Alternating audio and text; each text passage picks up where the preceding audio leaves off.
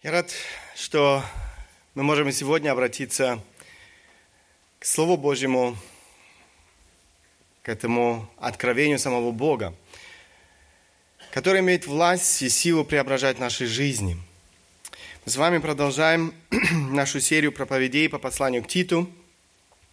Первоначально я вообще-то хотел сделать короткий обзор этого послания, но сегодня уже шестая проповедь, и мы все еще с вами в первой главе этого послания. Знаете, Слово Божье – это действительно кладовая с великими, я бы сказал, несметными сокровищами.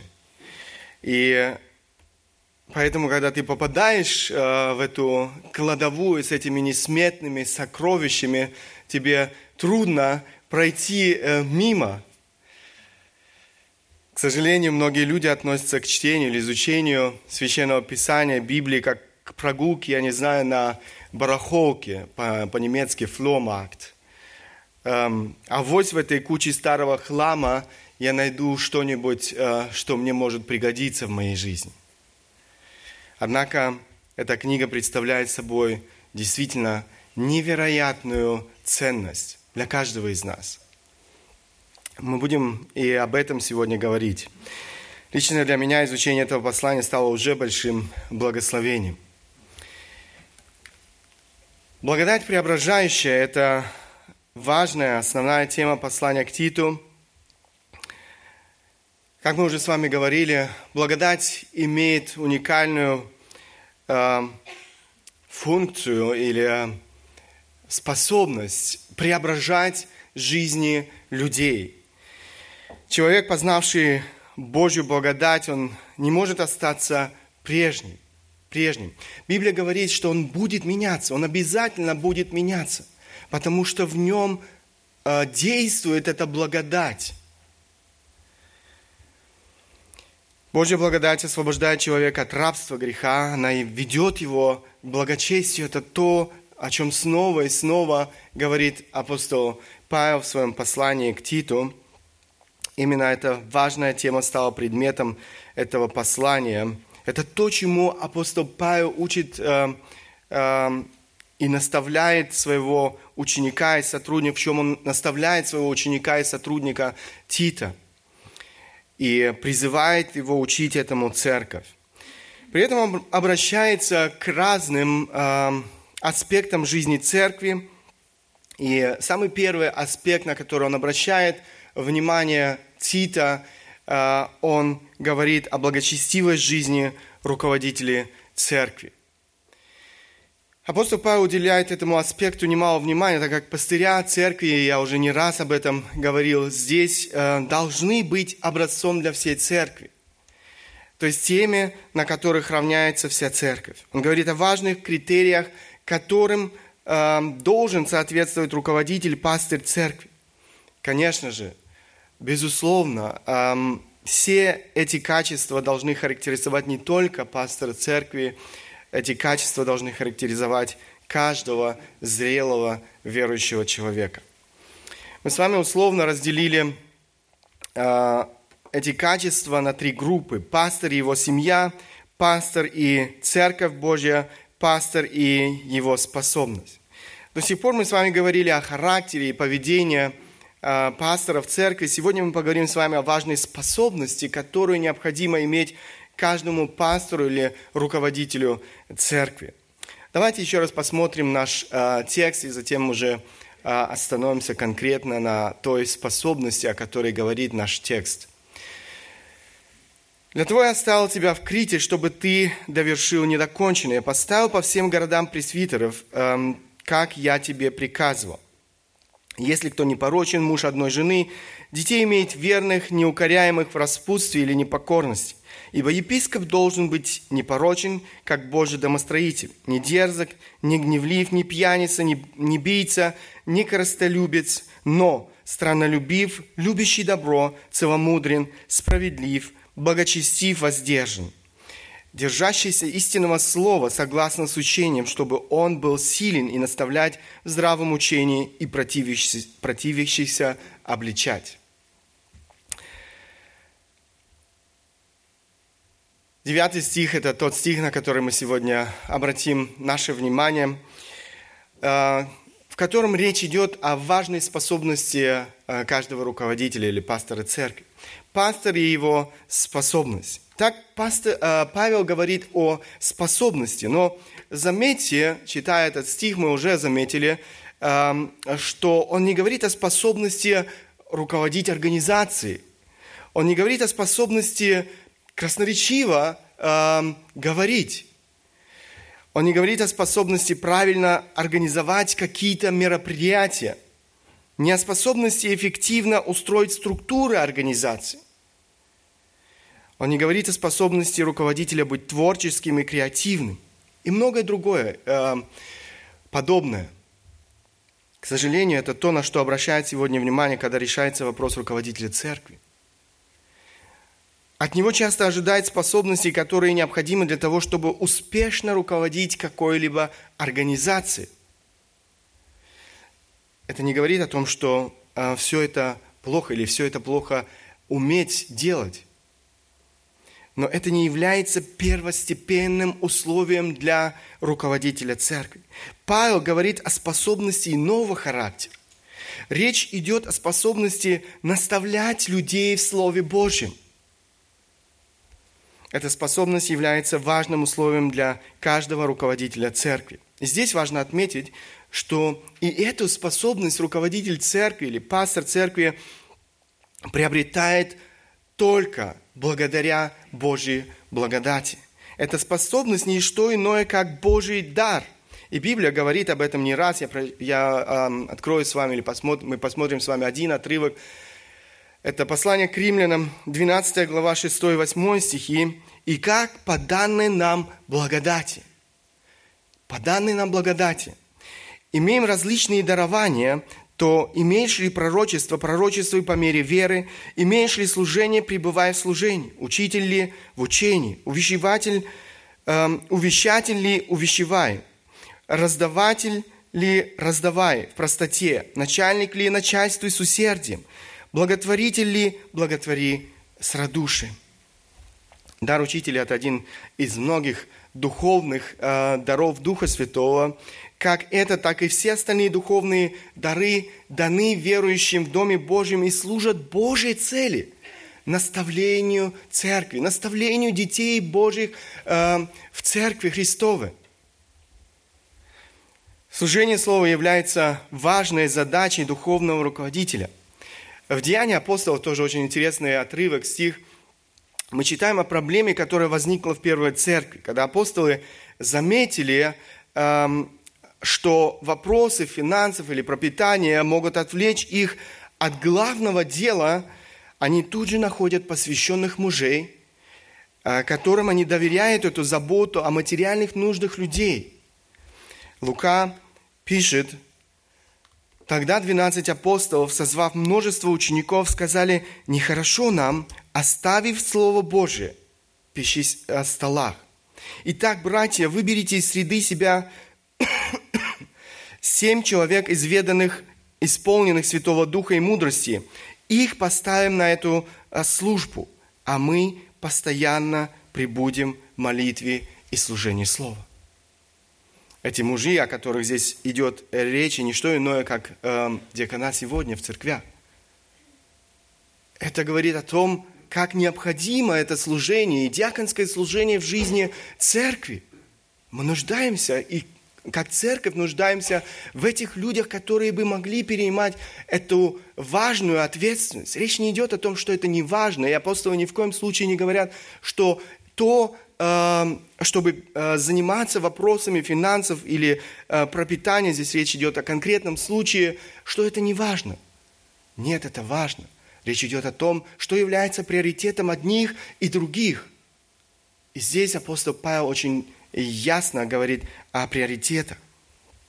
Апостолы, первые руководители церкви очень ясно осознавали основные приоритеты того труда, которому они были призваны Богом – молитва и служение Слова.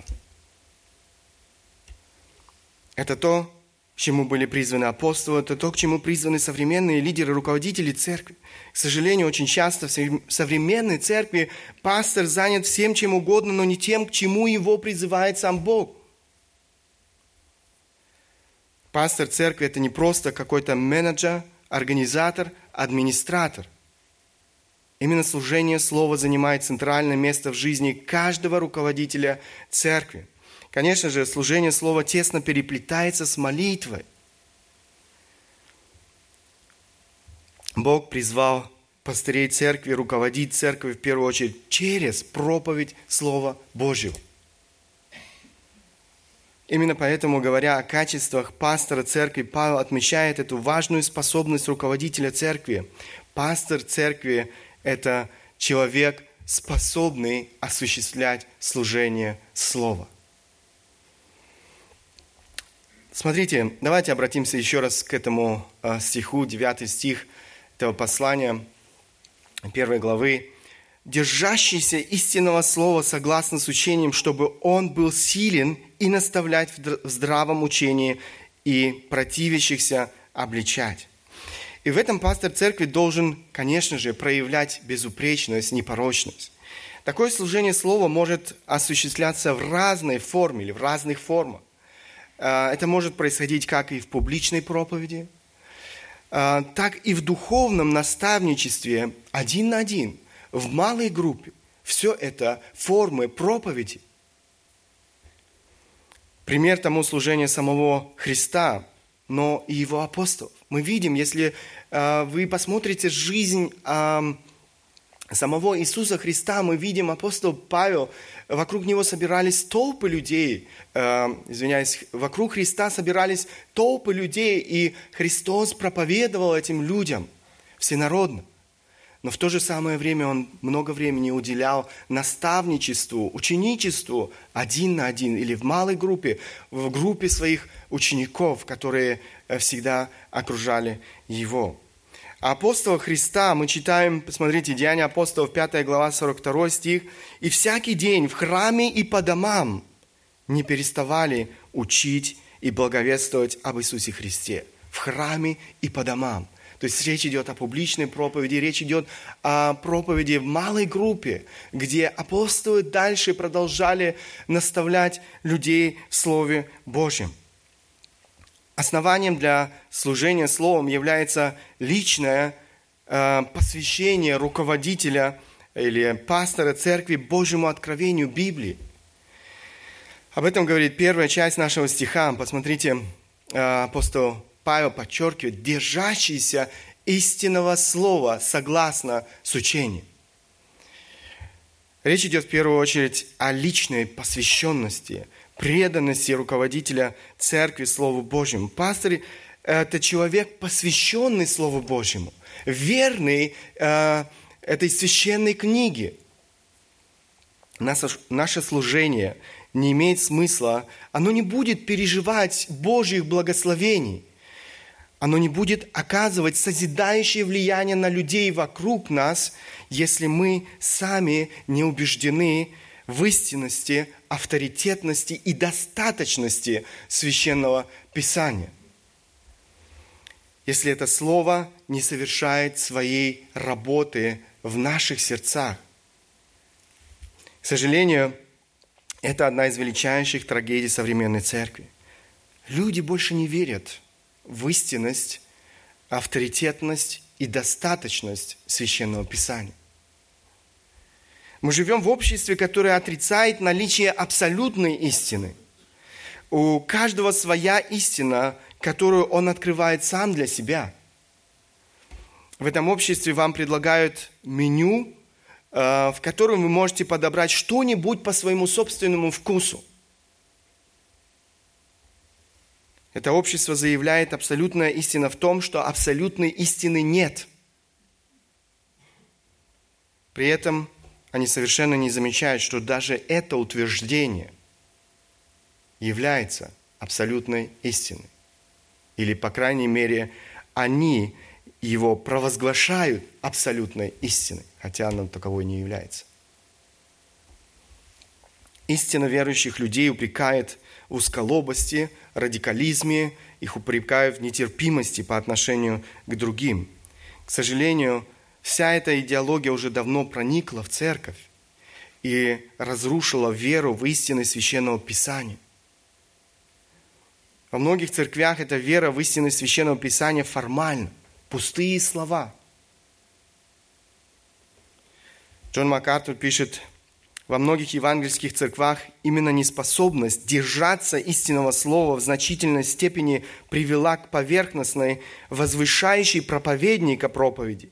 Эта неспособность стала настоящим виновником слабых, скучных, мелких проповедей для мелких христиан, которые являются такой обычной пищей в церквах сегодня. Эта неспособность заставила многих обратиться к тому, что они считают уместным – а следовательно проповедовать изнеженную психологию или становиться цирковыми комиками, рассказчиками басен, умными ораторами или увеселителями, которые превращают церковь в то, что Джон Пайпер в своей прекрасной книге «Превосходство Бога в проповеди» назвал дешевым фарсом евангельского служения поклонения. К сожалению, это то, как выглядит сегодня современная церковь. Однако Павел пишет, что руководители церкви, согласно Божьему замыслу, отличают то, что они держатся истинного слова. Держаться или держатся вопреки давлению всякой идеологии. Они держатся его, несмотря на противодействие всех вражеских сил. Их отличает любовь к Слову Божьему. Их отличает почитание Слова Божьего, смирение перед Словом Божьим. Любовь к Слову Божьему всегда характеризовала мужей Божьих. Читая псалмы Давида, мужа Божьего, невозможно не заметить отношение Давида к э, истинам Слова Божьего. Посмотрите вместе со мной 18-й э, псалом, некоторые стихи это с 8 по 11. Закон Господа, пишет э, Давид, совершен. Укрепляет душу. Откровение Господа верно. Оно умудряет просты. Повеление Господа праведны. Веселят сердце. Заповедь Господа светла просвещает очи. Страх Господень чист, пребывает вовек. Суды Господни истинны, все праведны. Они вожделение золота, и даже множество золота чистого, слаще меда и капель сота. Посмотрите, как Давид, в какой э, поэтической форме он говорит о Слове Божьем. Он при, э, прибегает к разным образом, картинам здесь, чтобы описать э, разные функции Слова Божьего, которые оно совершает, или э, э, то, что Божье Слово совершает в нас – и одиннадцатый стих, он э, действительно еще раз подчеркивает, э, он говорит, они вожделение золота и даже множество, эти истины, они вожделение золота и даже множество золота чистого, слаще меда и капель сота. Вожделение золота. Золото – это то, чем хотят обладать сегодня большинство людей в этом мире. Во все времена золото было мерилом богатства, власти, могущества. Именно поэтому золото так вожделенно в этом мире. Люди жертвуют многим, чтобы обрести золото. Но автор этого псалма, Давид, говорит, что Слово Божье – вожделение золота. Другими словами, Слово Божье для него – желание, чем золото –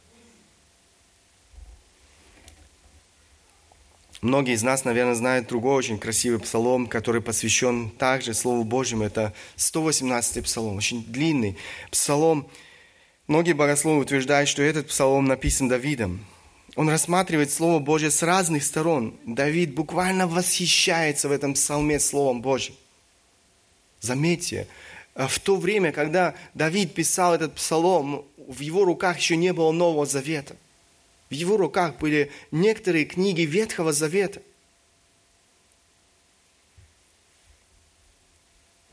Давид говорит, как люблю я закон Твой. Весь день размышляю о нем. Скажите, это то, что характеризует сегодня вашу жизнь, ваше отношение к Слову Божьему? Именно любовь к Слову Божьему побуждает истинных детей Божьих прилагать все усилия для того, чтобы вникать э, в суть этих истин. Глубоко изучать это Слово, жить этим Словом, а зачем уже учить этому Слову? Это то, что отличало священника израильского народа Естру. Смотрите, мы читаем в книге Естры, «Ибо в первый день первого месяца было начало выхода из Вавилона, и в первый день пятого месяца он пришел в Иерусалим, так как благодеющая рука Бога его была над ним». И 10 стих объясняет, почему благодеющая рука Бога была над ним. Почему он испытывал эти благословения в своей жизни. Почему Бог благословлял его намерения. Потому что Ездра расположил сердце свое к тому, чтобы изучать закон Господень и исполнять его, и учить в Израиле закону и правде. Эстра испытывал эти благословения, потому что эта книга занимала центральное место в его жизни, закон Божий. Автор одной книги пишет, человек, проповедующий Библию, должен быть слугой Библии. Он должен изучать Писание не только для того, чтобы донести его смысл до прихожан. Он должен жить этой книгой. Это то, что делал Естра. Это то, к чему призывал однажды Бог Иисуса Навина, того, кто возглавил израильский народ после смерти Моисея. Посмотрите, сам Бог дает ему эти наставления. Иисус Навин, 1 глава, 8 стих. «Да не отходит сия книга закона от уст твоих, но получайся в ней день и ночь, дабы в точности исполнять все, что в ней написано. Тогда ты будешь успешен в путях твоих и будешь поступать благоразумно. Эти наставления обращены к Иисусу Навину в самом начале, в самом начале его непростой миссии возглавить народ израильский и привести его в обетованную землю. Бог обращает его внимание на самое главное. Что является этим самым главным? да не отходит сия кни, э, книга закона от уст твоих. Он говорит, поучайся в ней день и ночь. Для чего? С какой целью? Не просто так. Не просто так, чтобы наполнить свою голову какой-то информацией. Он говорит, дабы в точности исполнять все, что в ней написано. Бог хочет, чтобы мы жили по этой книге. Бог хочет, чтобы мы поступали, чтобы все решения, которые мы принимаем в нашей жизни, были согласованы с этой книгой. Самое интересное, он говорит, тогда ты будешь успешен. Вот результат. Когда мы живем согласно этой книге, когда мы принимаем решения на основании этой книги, тогда мы будем иметь успех в нашей жизни – я удивляюсь, смотрю иногда на людей, которые разрушают свою жизнь собственными руками, пытаются строить свою жизнь на основании своих собственных представлений или того, что диктует сегодня мир, это идеология мира. А потом они удивляются, почему так в моей жизни? Почему я испытываю это? Почему все рушится в моей жизни? Почему у меня дети такие? Почему у меня отношения с моей женой такие? Почему у меня на работе все не получается? И многое-многое другое.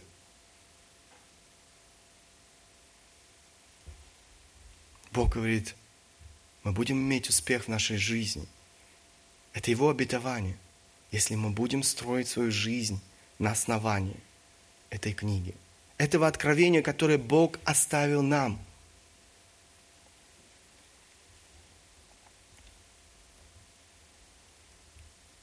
Он говорит Иисусу Навин, успех твоих предприятий, успех всей твоей жизни зависит напрямую от твоего отношения к Слову Божьему. Это то, что актуально для каждого из нас. успех всех наших предприятий, успех нашей жизни зависит напрямую от нашего отношения к этой книге, Священному Писанию. Посвященность руководителя Слову Божьему является важным основанием для его служения Слова в Доме Божьем. Это следующий аспект, на который эм, наше внимание обращает апостол Павел. Пастырь – это человек, посвященный служению Слова. Смотрите, он говорит, э, держащийся истинного Слова согласно с учением, чтобы он был силен и наставлять в здравом учении и противящийся обличать. Пастырь церкви, посвященный Слову Божьему, тот, кто сам э, преображается силой Слова Божьего, потому что ни один человек не э, имеет другой возможности преображаться, как только силою Слова Божьего.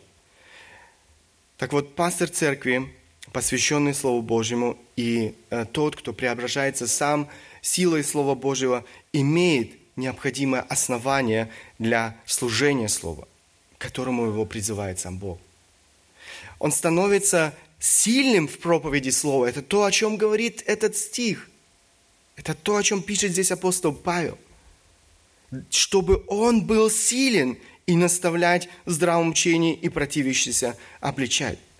Он становится способным раскрыть красоту сокровищ этой кладовой.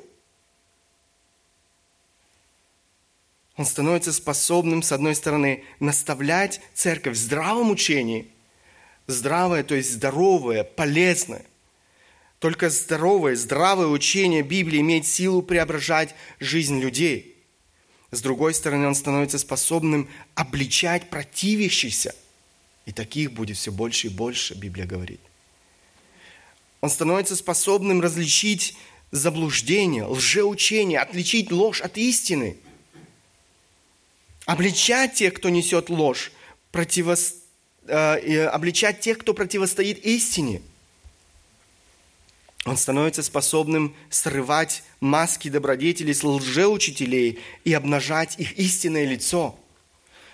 Иисус предупреждал о том, что лжеучителя будут делать все, чтобы никто не заметил их истинной сущности. Они будут маскироваться – это важный аспект их коварной стратегии. Посмотрите, Иисус говорит, берегитесь лжепророков, которые приходят к вам в овечьей одежде, а внутри суть волки хищные. Их не так просто узнать. И Библия предупреждает, Библия говорит. Проповедь Слова занимает в служении пастора центральное место, потому что он понимает, что нет, нет другого инструмента для преображения сердца греховного человека. Нет другого инструмента для разоблачения лжи. Это то, что Бог дал. Это то, что является его инструментом, который он доверил лидерам, э, руководителям церкви. Мартин Ло, э, Джонс пишет, «Я посвятил себя Э, проповедованию, потому что считаю служение проповеди самым высоким, самым прекрасным и славным призванием из всех возможных. Если к этому требуется что-либо добавить, то я без колебания скажу, что наиболее острой нуждой сегодняшней христианской церкви является истинное проповедование. А поскольку в нем наиболее остро нуждается церковь, то без сомнения в нем больше всего нуждается и мир. Только проповедь Слова Божьего может пробудить в сердце человека живую веру. Только проповедь Слова Божьего может преображать греховное сердце человека. У нас нет других инструментов. Вся наша человеческая мудрость, все эти идеологии э, и философии этого мира, они не способны изменить греховное сердце человека. Апостол Петр пишет Итак, отложив всякую злобу, всякое коварство и лицемерие, и зависть, и всякое злословие, как новорожденные младенцы, возлюбите чистое словесное молоко, дабы от него возрасти вам во спасение. Возлюбите чистое словесное молоко. причина или эм, Бог, апостол Петр говорит, от Него мы возрастаем во спасении. От Него происходит освящение. Дух Святой использует это слово для того, чтобы преображать наши сердца, нашу жизнь, наш характер. Это очевидно, что современная церковь переживает сегодня духовный кризис. Церковь э, сливается с миром и теряет свою силу. Она не холодная и не горячая, она теплая. Одна из важных причин, почему это происходит, это отсутствие здоровой библейской проповеди. Вместо здоровой пищи, вместо чистого словесного молока, как говорит об этом Петр, ей э, предлагает всякого рода искусственные эм, заменители, которые причиняют ей вред, которые эм, разрушают церковь.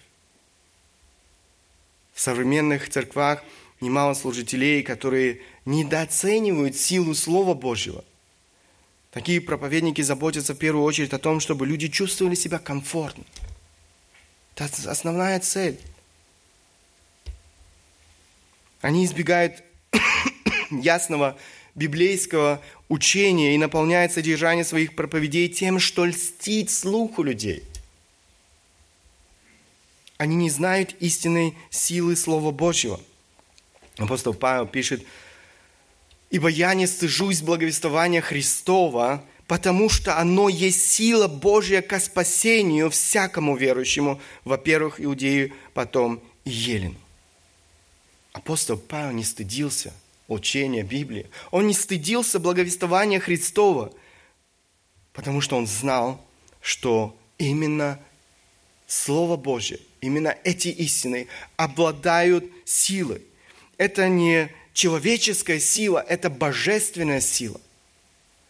Сам Бог является источником этой силы.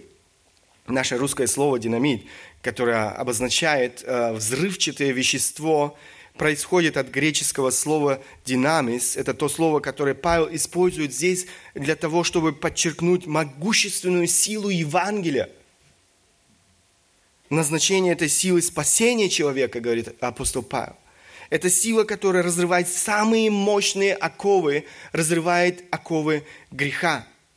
Слово Божье, Евангелие имеет силу, власть изменить сердце человека – оно берет свое начало в Боге, оно несет в себе всемогущество Бога.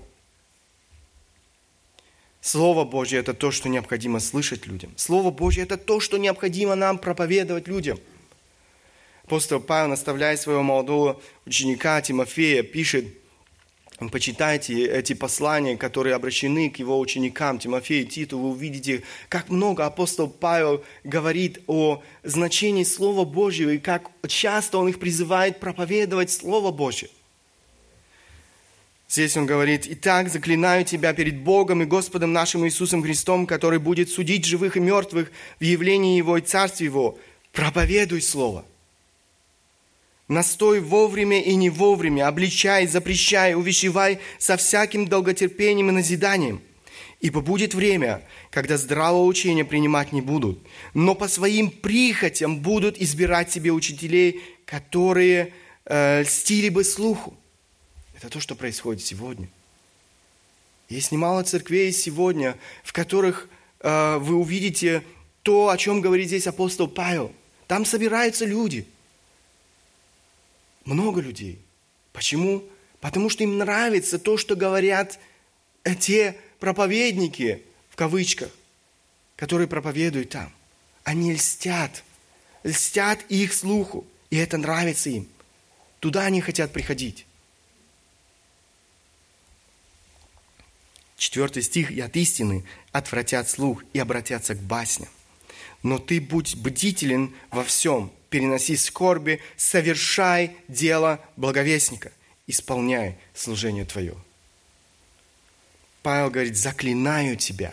Он хочет, чтобы Тимофей осознал, понял, э, понял что проповедь слова – это поручение чрезвычайной важности.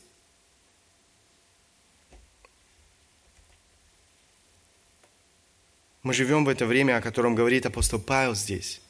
Несмотря на все противостояние, которые мы переживаем, живя в этом обществе, наша задача остается прежней – проповедовать Слово Божье, неизменное. В этом же послании апостол Павел пишет Тимофею, старайся представить себя Богу э, достойным делателем, неукоризненным, верно преподающим Слово истины.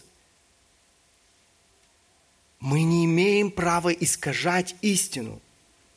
Это то, о чем говорит апостол Павел здесь своему ученику, это то, э, э, то повеление, которое мы имеем.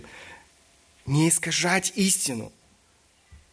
Тот, кто искажает истину, обязательно понесет свое наказание. Яков пишет, 3 э, глава, 1 стих, «Братья мои, немногие делайтесь учителями, зная, что мы подвергнемся большему осуждению». На том, кто проповедует Слово, лежит огромная ответственность. Именно поэтому мы подвергнемся большему осуждению со стороны Бога.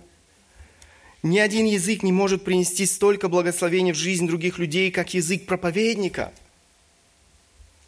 учителя Слова Божьего, если он проповедует это Слово истины верно, не искажая – но с другой стороны, никакой другой язык не может разрушить больше, чем язык того, кто берет на себя ответственность публично учить других, не имея для этого призвания Божьего. Никакой другой язык не может разрушить больше, чем язык того, кто не, небрежно, невежественно толкует Слово Божье. Когда мы больны, мы ищем помощи у людей, компетентных в медицине – у людей, которые знают свое дело. Мы не идем к слесарю, мы не идем к инженеру, библиотекарю и так далее. Мы идем к врачу. Если человек некомпетентен как врач, он может принести нашему физическому здоровью серьезный ущерб. Такие эксперименты могут закончиться смертью.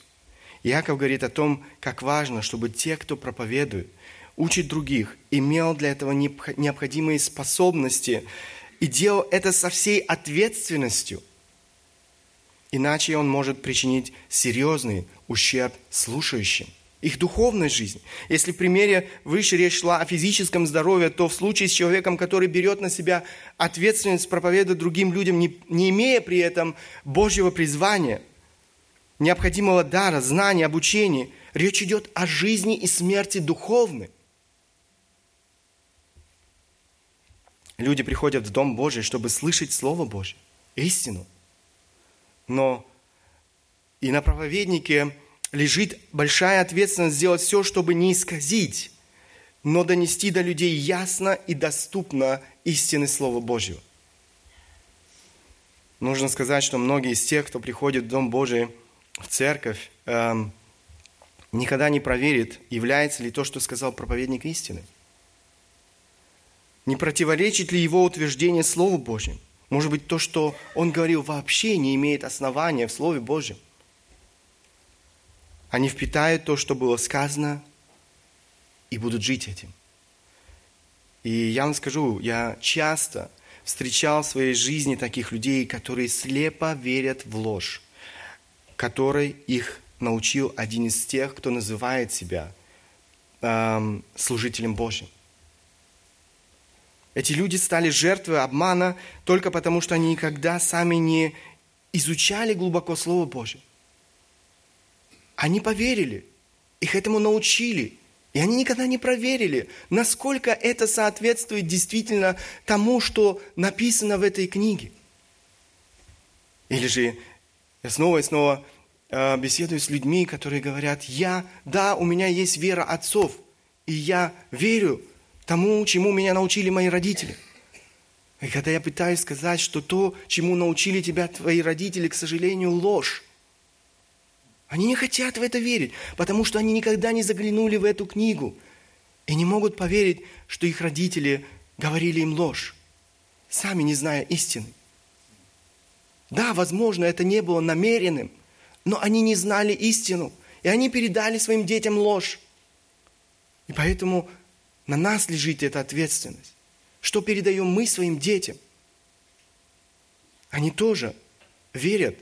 Для них мы являемся авторитетом. Возможно, сегодня мы для них являемся большим авторитетом, чем это слово. Возможно, они больше никогда не заглянут в эту книгу.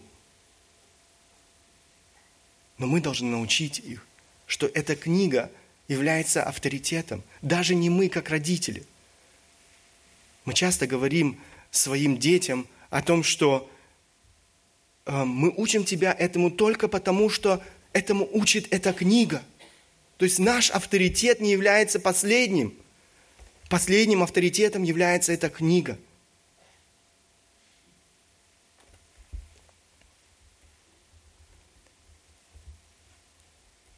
Именно поэтому мы снова и снова ободряем людей открывать свою Библию, размышлять во время проповеди, конспектировать, свои, эм, э, конспектировать проповедь, сверять с тем, что говорит Библия.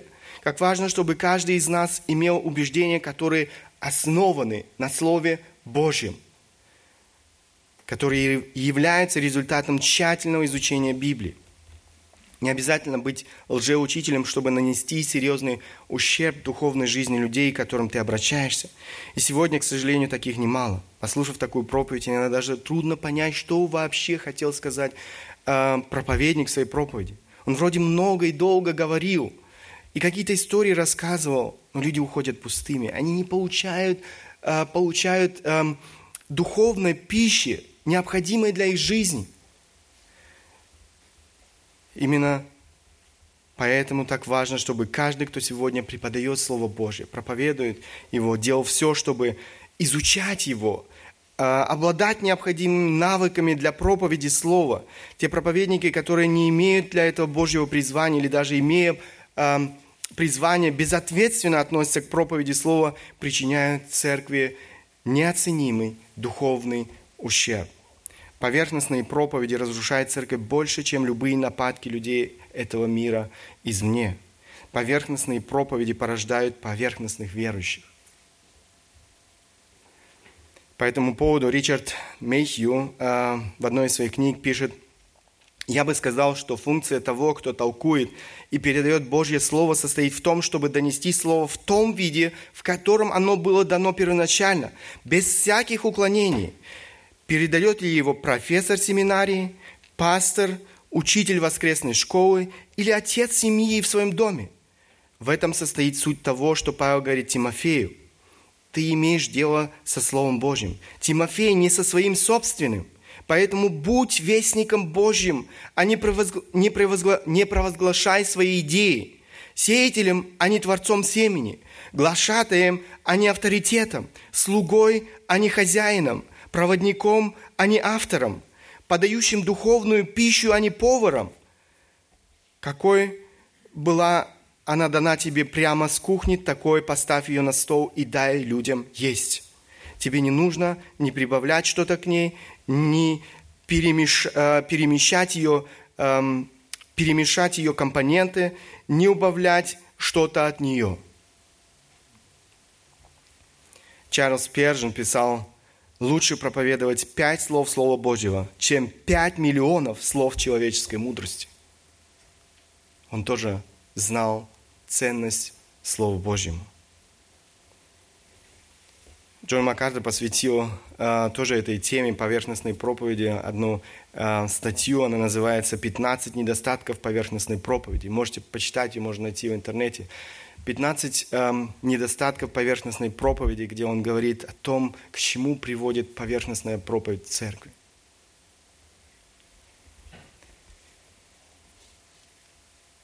Итак, мы говорили сегодня с вами о важной способности пастора наставлять людей в Слове Божьем. Важным основанием для этого служения пастора церкви является его личное посвящение Слову Божьему – любовь к этой книге. Но, как я уже сказал, эти истины, которые мы читаем в Священном Писании, эти стихи, которые в первую очередь обращены на самом деле к пасторам, лидерам, руководителям церкви, они также относятся к каждому из нас.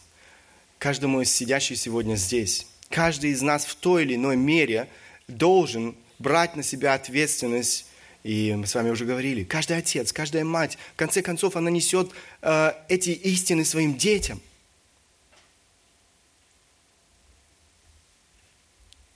Это то, к чему призывает Бог каждого из нас. Вопрос, какое место эта книга, Библия, занимает в твоей жизни?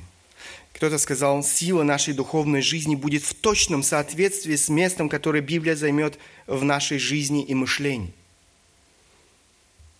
Сила нашей духовной жизни будет в точном соответствии с местом, которое Библия займет в нашей жизни и мышлении. Какое место эта книга, Библия, занимает в твоей жизни?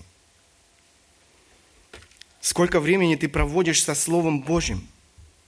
Сегодня, как никогда, у нас есть столько возможностей изучать Слово Божье, столько ресурсов, которые нам доступны, эм, словари, толкования, проповеди, эм, действительно проповедников, которые ясно и доступно несут Слово Божье, где мы можем этому учиться. К сожалению, несмотря на эм, вот все то изобилие, которое имеет современный христианин в своей жизни, люди не испытывают голода. Люди не ищут Слова Божьего. Сколько времени ты проводишь со, со Словом Божьим? И последнее. Подчиняешь ли ты ежедневно твою жизнь этой священной книге? Мы сегодня уже много раз подчеркивали. Это слово дано нам не просто так, чтобы мы набили голову этими истинами Слова Божьего. Речь идет о том, чтобы жить этой книгой. Речь идет о том, чтобы применять эти истины, которые мы слышим, которые мы читаем в Слове Божьем в своей жизни. Принимать решения на основании того, что мы читаем э, в Слове Божьем. Воспитывать наших детей на основании того, как этому учит Слово Божье. Строить свои отношения в семье так, как этому учит Слово Божье. Строить отношения с людьми вокруг так, как этому учит Слово Божье. Относиться к церкви так, как этому учит Слово Божье. Относиться к Богу так, как, это учит, так, как этому учит Слово Божье. И так далее. К сожалению, то, что происходит сегодня в современной церкви, Слово Божье или вера в Слово Божье является для многих формальностью. Люди не отрицают, что они верят в Слово Божье. Но, к сожалению, в практической жизни нету послушания этому, этим, этим истинам, простым истинам. Я на днях проводил семинары для э, людей, которые у нас проходят э, Bundesfreiwilligendienst, и э, среди них сидело много людей, которые сегодня э, не знают еще Бога. И когда ты говоришь о некоторых истинных Слова Божьего, мы говорили о, о взаимоотношениях в семье, мужчины, женщины, мужа и жены, и я, знаете, видел э, в глазах вот этих людей, которые уже прожили жизнь, знаете, такой вау-эффект – когда они вдруг открывали для себя и понимали, вау, я этого не знал, я этого не понимал. Виктор Лихтенберг позже задал им вопрос, если бы вы услышали эти истины а, раньше в своей жизни, когда вы, возможно, только женились, когда вы выходили замуж, что-то изменилось бы в вашей жизни? Они говорят, да, мы бы иначе строили свою жизнь. Слово Божие ценно для жизни каждого из нас. Вот эти простые истины, они становятся для, них, для нас благословением, когда мы живем ими, когда мы подчиняемся этим истинам. Последняя цитата, я заканчиваю свою проповедь, которая еще раз подчеркивает ценность Священного Писания. Век идет за веком, а она остается. Империи появляются, исчезают в забвении, а она остается – Одна династия сменяется другой, а она остается. Правители коронуют и свергают с престола, а она остается. Короли издают указы об ее уничтожении, а она остается. Ненавистники раздирают ее на части, а она остается. Атеисты возводят вокруг нее заборы, а она остается. Агностики эм, цинично смеются над ней, а она остается. Нечестивые остряки-безбожники пародируют ее, а она остается неверующие отказываются от нее, а она остается. Известные критика, э, критиканы отрицают ее утверждение о богодухновенности, а она остается. Ее лижут языки пламени, а она остается. Стрелы ненависти летят в нее, а она остается. Радикализм беснуется в пустословии, а она остается. Туман изощренности маскирует ее, а она остается. Неверующий пытается предсказать ее забвение, а она остается. Модернизм предпринимает попытки извратить ее, а она остается. Она прямой путь в рай. Она свет ночью на, самом темной, на самой темной дороге. Она ведет людей к чистоте и честности. Она великий утешитель в лишениях. Она пробуждает мужчин и женщин, погрязших в грехах. Она предлагает пути решения любых душевных проблем. Она крепость, подвергающаяся нападениям, но отвергающих э, их. Ее здравому смыслу можно доверять. Ее аргументация поражает своей логикой. Она призывает к спасению. Ее цель – вечная жизнь. Она разрешает любые противоречия. Ее многогранное предвидение распространяется на все. Она превосходит любые другие книги по продолжительности существования, по роли и положению, по достижимости и распространению. Полагайтесь на нее, любите ее, подчиняйтесь ей, и вы обретете жизнь вечную. Да благословит нас Бог в этом. Встанем для молитвы. Я хотел бы обратиться к Богу в молитве. Великий Бог, Творец неба и земли, мы еще раз благодарны Тебе за Слово Твое, которое живо и действенно. Господи, прости за то, что мы часто забываем о той ценности, которую Ты оставил каждому из нас. Господи, благослови каждого из нас, чтобы мы действительно искали этого общения с Тобой в Слове Твоем, чтобы мы ценили то, что Ты оставил нам, Господи, чтобы мы размышляли об этой книге, об этих истинах день и ночь. Господи, помоги нам понимать эти истины и помоги нам жить, эти, и жить этими истинами, чтобы эти истины в конце концов преображали нашу жизнь и сделали нас способными жить для славы Твоей. Господи, мы нуждаемся в Твоей милости, мы нуждаемся в Твоей благодати, понимая, что без Тебя мы не способны измениться. Мы просим Тебя во имя Сына Твоего Иисуса Христа. Аминь. Аминь.